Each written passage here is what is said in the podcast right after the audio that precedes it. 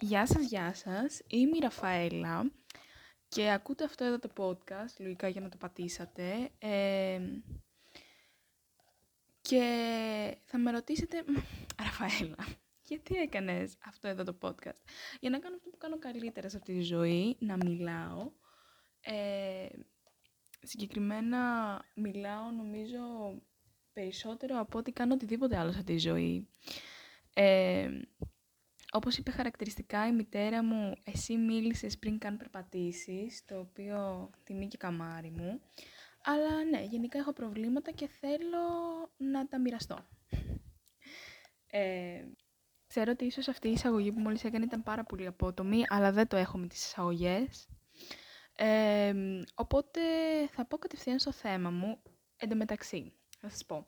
Ε, ήρθα σε αυτό το podcast. Ήρθα. Το δημιούργησα ουσιαστικά. Μάλλον γι' αυτό με... ήρθα. Αν ήταν οποιοδήποτε άλλο podcast, δεν θα μπορούσα να έρθω. Γιατί ποιος με θέλει εμένα. Ε, Τέλος πάντων. Ε, α, επίσης κάτι άλλο που πρέπει να ξέρετε για μένα. Έχω την προσοχή ενός χρυσόψερου. Οπότε πηδάω από θέμα σε θέμα, αλλά ξέρετε κάτι. I digress. Ε, το πρώτο θέμα που ήθελα να μιλήσω είναι οι Πανελλήνιες, που είναι σήμερα που γράφω το podcast 1η Ιουνίου, ε, νομίζω από αύριο ή από σήμερα γράφουν τα παιδιά, δεν ξέρω, έχω αρκετό καιρό να ασχοληθώ με τη διαδικασία. Ε, το θέμα μου είναι, όχι τα ίδια τα παιδιά που δίνουν Πανελλήνιες, προφανώς, ε, αλλά όλοι αυτοί οι influencers, εντάξει παιδιά, όλοι οι influencers και συγκεκριμένα του TikTok. Γιατί στα άλλα social media έχουν λίγο ξεθυμάνει. Δηλαδή τα είπανε μια φορά, τα βγάλανε από μέσα τους, αλλά όχι. Αυτοί στο TikTok κάθε γαμημένο χρόνο, κάθε γαμημένο χρόνο, α, επίσης βρίζω και πάρα πολύ, συγχωρέστε με, ε, κάθε γαμημένο χρόνο επαναλαμβάνουν το ίδιο ακριβώς βίντεο. Μπέσα τώρα. Δηλαδή, εντάξει, και αυτά τα παιδιά που δίνουν πανελλήνιες τι δεν έχουν ακούσει; Ότι ε, η πίεση δεν πρέπει να είναι των γονιών. Ε, πώς το λένε, εσύ δίνεις πανελλήνιες, όχι αυτή, μην ακούς τι λέει ο κόσμος. Τρως λεφτά, μωρέ, από τα φροντιστήρια, ε, βασικά από τους γονείς σου για τα φροντιστήρια. Ε, πώς το λένε, τι άλλο... Λένε διάφορες τέτοιες πίπες. Ε, τα, τα παιδιά χεστήκανε μεταξύ μας, έτσι. Είτε ο, ο Χρήστης, ε, πώς το λένε, Τάνια, Παπάκι, και εγώ δεν ξέρω τι, κάνει ένα βίντεο που λέει ε, δεν, δεν πειράζει, υπάρχουν και άλλοι δρόμοι μετά τις Πανελλήνες. Χαίστηκαν αυτά τα παιδιά. Λέτε και δεν υπάρχουν 35.000 βίντεο αν πατήσουν Πανελλήνιες πάνω να τους τα λένε όλα αυτά. Ε, αλλά ναι, λοιπόν, ε, η δική μου εμπειρία με τις Πανελλήνιες ήταν κάπως ε, δραματική, να το πω έτσι. Ε, όχι με τα, με τα γραπτά μου, γιατί και εκεί χάλια τα πήγα, αλλά δεν ήταν αυτό το δραματικό μέρος. Όλη η διαδικασία ήταν δραματική. Ε, δεν θα σας πω ότι περνα, περνούσα καλά, δηλαδή δεν έβγαινα από το σπίτι.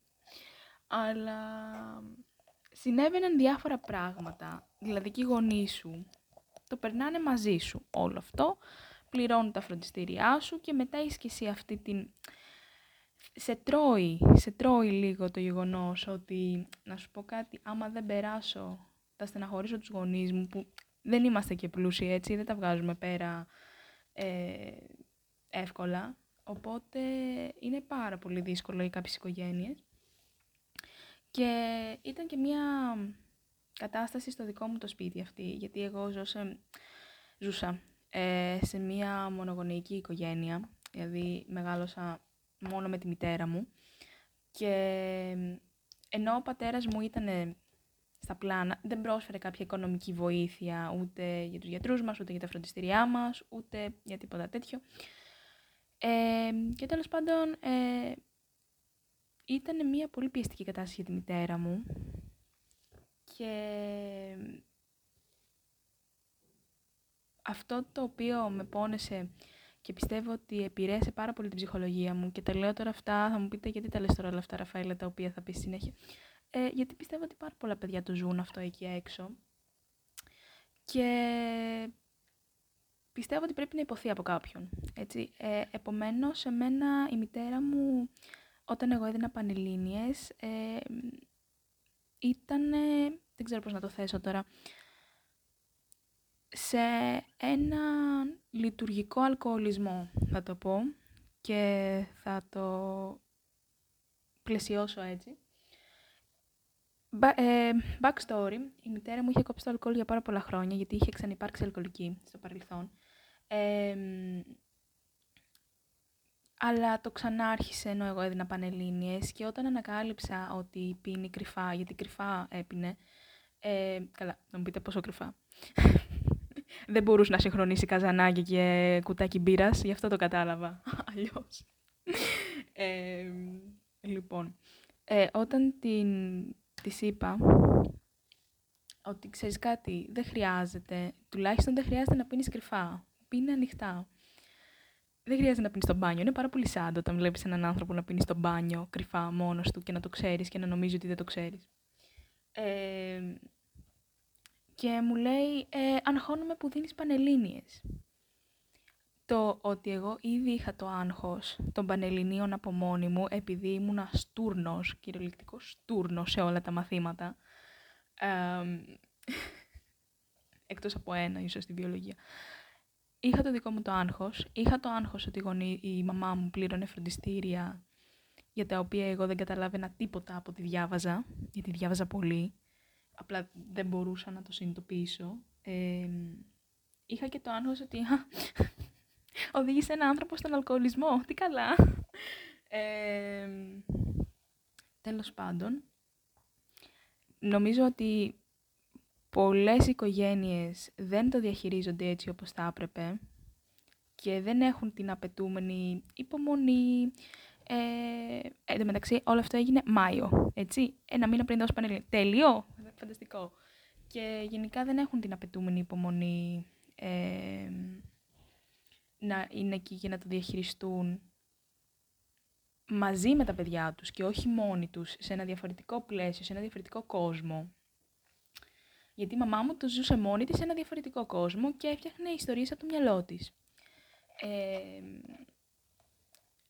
και όταν έγραψα αυτά που έγραψα, τα οποία θα σας πω πόσα ήταν, λοιπόν, ε, σε γενικές γραμμές, δεν θυμάμαι τους βαθμούς μου, αλλά θα σας πω ότι έκθεση έγραψα 13, ήμουνα υγείας, κατεύθυνση υγείας. Βιολογία έγραψα 16, νομίζω το μόνο μάθημα που ήταν σχετικά καλό για μένα, για δικά μου standards, γιατί μετά υπάρχει και τα standards του φροντιστηρίου, που ε, ήθελαν να γίνω γιατρός. Τέλειο.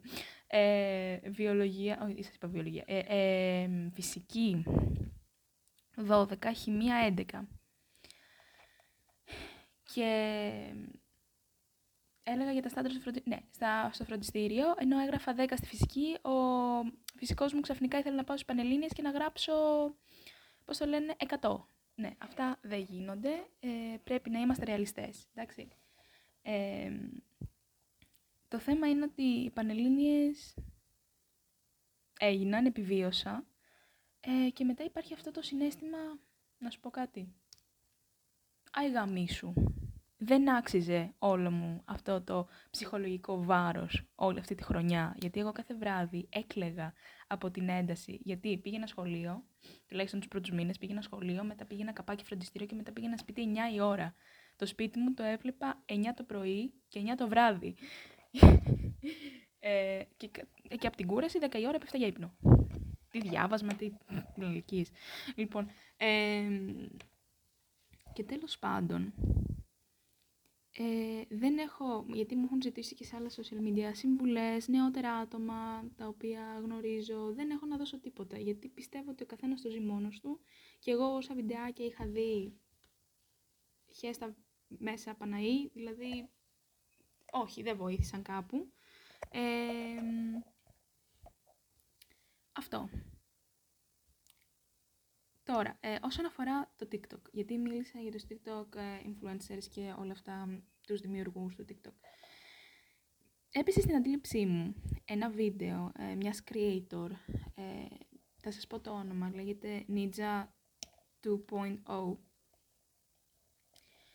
Ένα βιντεάκι της, ε, το οποίο μιλούσε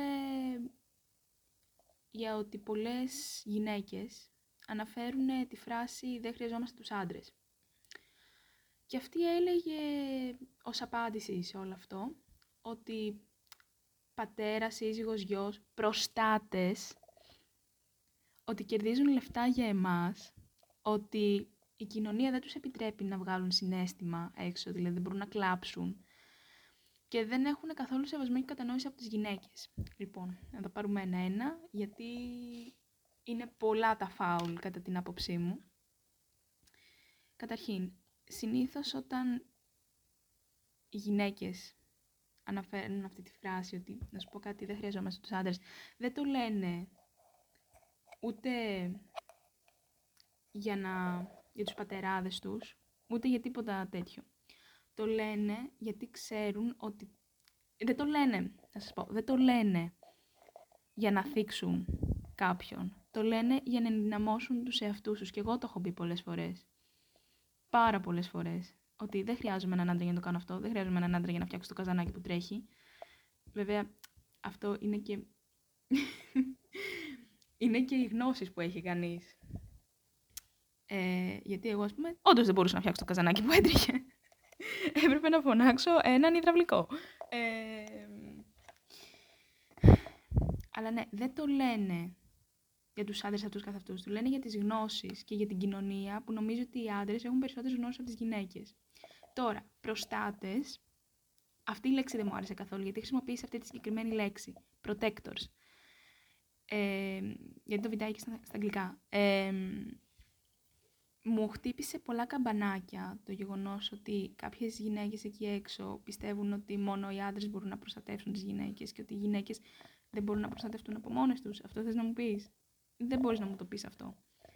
Και δεν μπορείς επίσης να μου πεις ότι κερδίζουν λεφτά για εμάς, ενώ εγώ έζησα σε μια οικογένεια που ο μοναδικός τρόπος ε, να ζήσουμε ήταν να δουλεύει η μητέρα μου σαν το σκυλί. Και ο πατέρας μου να μην δίνει τίποτα. Ενώ είχε κανονικά δουλειά, είχε άλλη οικογένεια, είχε δημιουργήσει. Αλλά στην πραγματικότητα η αλήθεια είναι ότι δικαστικά ποτέ δεν μας άφησε ως οικογένεια. Ε, τώρα, για τα δύο τελευταία σκέλη, ότι λέει ότι ο κόσμος δεν τους αφήνει να εκφράσουν συναισθήματα, πιστεύω ότι η ίδια το πιστεύει αυτό και ότι η ίδια πιστεύει ότι οι άντρες δεν έχουν καμία δεν δέχονται καμία κατανόηση από τις γυναίκες, γιατί το 2023 δεν μπορώ να συνειδητοποιήσω ότι κάτι τέτοιο γίνεται. Φυσικά και μπορεί να γίνεται σε κάποιες χώρες και σε κάποιες θρησκείες ίσως αυτό ενισχύεται πάρα πολύ από τα θρησκευτικά ήθη, έθιμα και τα πιστεύω, γιατί αυτή η κοπέλα, ε, φαινόταν ότι ήταν νέα κοπέλα, ε, τυχαίνει να είναι μουσουλμάνα.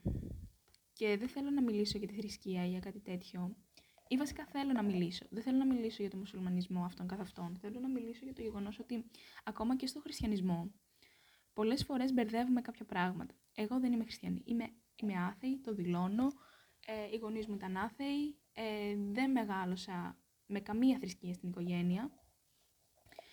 Ε, και θέλω να πω από ανθρώπους στους οποίους έχω ζήσει και είναι, ήταν χριστιανοί και φανατικοί χριστιανοί μάλιστα, ότι τα παίρνουμε όλα όπως ε, μας ωφελούν εμάς. Δηλαδή, δεν νομίζω ποτέ ο Χριστός και δεν νομίζω καμία θρησκεία ποτέ να πίστευε ότι πρέπει να μισούμε τον άλλον επειδή είναι αυτό, επειδή είναι γκέι, επειδή whatever, whatever. Δεν μπορώ να το πιστέψω αυτό, ότι όλες οι θρησκείες, πραγματικά πιστεύω, και δεν μιλάω για τις αιρέσεις αυτή τη στιγμή, όλες οι θρησκείες ε, πρέπει να έχουν μία βάση. Την αγάπη, όχι μόνο προς τους πιστούς, αλλά γενικά προς τους ανθρώπους. Έτσι. Τουλάχιστον για το χριστιανισμό στο σχολείο, επειδή δεν είχα πάρει αποχή από τα θρησκευτικά, αυτό μας μάθαιναν. ε, τέλος πάντων, το θέμα το οποίο εξαγρίωσε το TikTok ήταν το γεγονός ότι χρησιμοποίησε ένα τραγούδι στο background, το οποίο λέγεται Labor, από την Paris Paloma, δεν είμαι σίγουρη αν το προφέρω σωστά το επώνυμό της. Το οποίο μιλάει για καταπίεση των γυναικών και ένα στίχος λέει live to attend him, που σημαίνει ότι ζεις για να μπορείς να τον υπηρετείς, τον άντρα σου. Μιλάει για το ότι οι γυναίκες παίρνουν πάρα πολλούς ρόλους στην οικογένεια, ε, νοσοκόμες, μαγείρισες, ε, πρέπει να πηγαίνουν να κάνουν τις δουλειές ε, έξω από το σπίτι, πρέπει να δουλεύουν και αυτές ξεχωριστά από τις δουλειές του σπιτιού.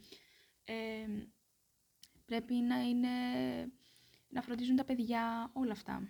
Και το χρησιμοποιήσει ως background. Και όλοι στα σχόλια εξαγριώθηκαν και λένε κοπελιά, αυτό το τραγούδι δεν είναι για αυτά που πιστεύεις εσύ και δεν είναι, δεν σέβεσαι ούτε τον συνθέτη το οποίο έγραψε ε, και δεν σέβεσαι ούτε και αυτόν που τον ερμήνευσε. Ε, τέλος πάντων, ήθελα να εφιστήσω την προσοχή σας σε αυτό, γιατί υπάρχουν πάρα πολλοί creators που αναφέρουν τα ίδια. Και πιστεύω ότι σε μια κοινωνία που θέλει να πιστεύει ότι είναι μοντέρνα, δεν γίνεται γυναίκες ακόμα να βγαίνουν στους δρόμους και να ζητάνε ε, τα ίδια τους τα δικαιώματα. Όπως ας πούμε είχε γίνει νομίζω στην Ολλανδία πορείες, μέρες πορειών, όχι μία πορεία για την άμβλωση. Ε, δεν γίνεται να πιστεύουμε ακόμα ότι σε ένα υψηλό ποσοστό οι άντρες ή τουλάχιστον το αρσενικό φύλλο ε, είναι πολύ πιο δυνατό από τις γυναίκες. Δηλαδή, εμένα δεν μπορείς να μου πεις ότι η μάνα μου έπρεπε να τα αφήσει όλα και να μην χωρίσει ποτέ τον πατέρα μου μόνο και μόνο επειδή ήταν προστάτες με πολλά εισαγωγικά. Ε, δεν μπορείς να μου πεις ότι ε, ότι εγώ επειδή δεν έχω παντρευτεί ακόμα, δεν έχω γιο και ο πατέρας μου δεν, δεν μιλιόμαστε ουσιαστικά ότι είμαι απροστάτευτη από την κοινωνία. Δεν μπορείς να μου το πεις αυτό ρε φίλε, πώς να το κάνουμε; Ε, δεν μπορείς να πεις σε ένα παιδί ή τα αγόρι κορίτσι ότι ξέρεις κάτι επειδή είσαι όχι, συγγνώμη, επειδή ο πατέρας σου σε χτυπούσε μικρό ή μικρή ε, δεν πρέπει να του κρατάς κακία, γιατί, να σου πω και κάτι, ε, σε προστατεύει και κερδίζει λεφτά για σένα. Όχι. Τι είναι αυτά; Πού, πού βρισκόμαστε; Ε, δεν βρισκόμαστε στο 1930, όπου οι οικογένειες ήταν ανδροκρατούμενες. Πλέον η γυναικοκρατούμενη οικογένεια, μη σας πω, είναι και η πλειονότητα των οικογενειών δεν έχω να πω κάτι άλλο. Η αλήθεια είναι. Πόση ώρα γράφω; Γράφω για 20 λεπτάκια περίπου. Λοιπόν, καλά είναι για πρώτο επεισόδιο, τσουτσέκια. Λοιπόν, ε, εν τω μεταξύ, ε, αυτή τη στιγμή εγώ μιλάω μόνη μου. Δεν έχω ανεβάσει τίποτα ακόμα στο Spotify. Οπότε δεν ξέρω καν άμα θα έχω κοινό για να τα ακούσει όλα αυτά. Αλλά τέλος πάντων. Ε, είμαι η Ραφαέλα και σας, και σας χαιρετώ. Θα το πούμε στο επόμενο επεισόδιο. Λογικά, άμα υπάρξει.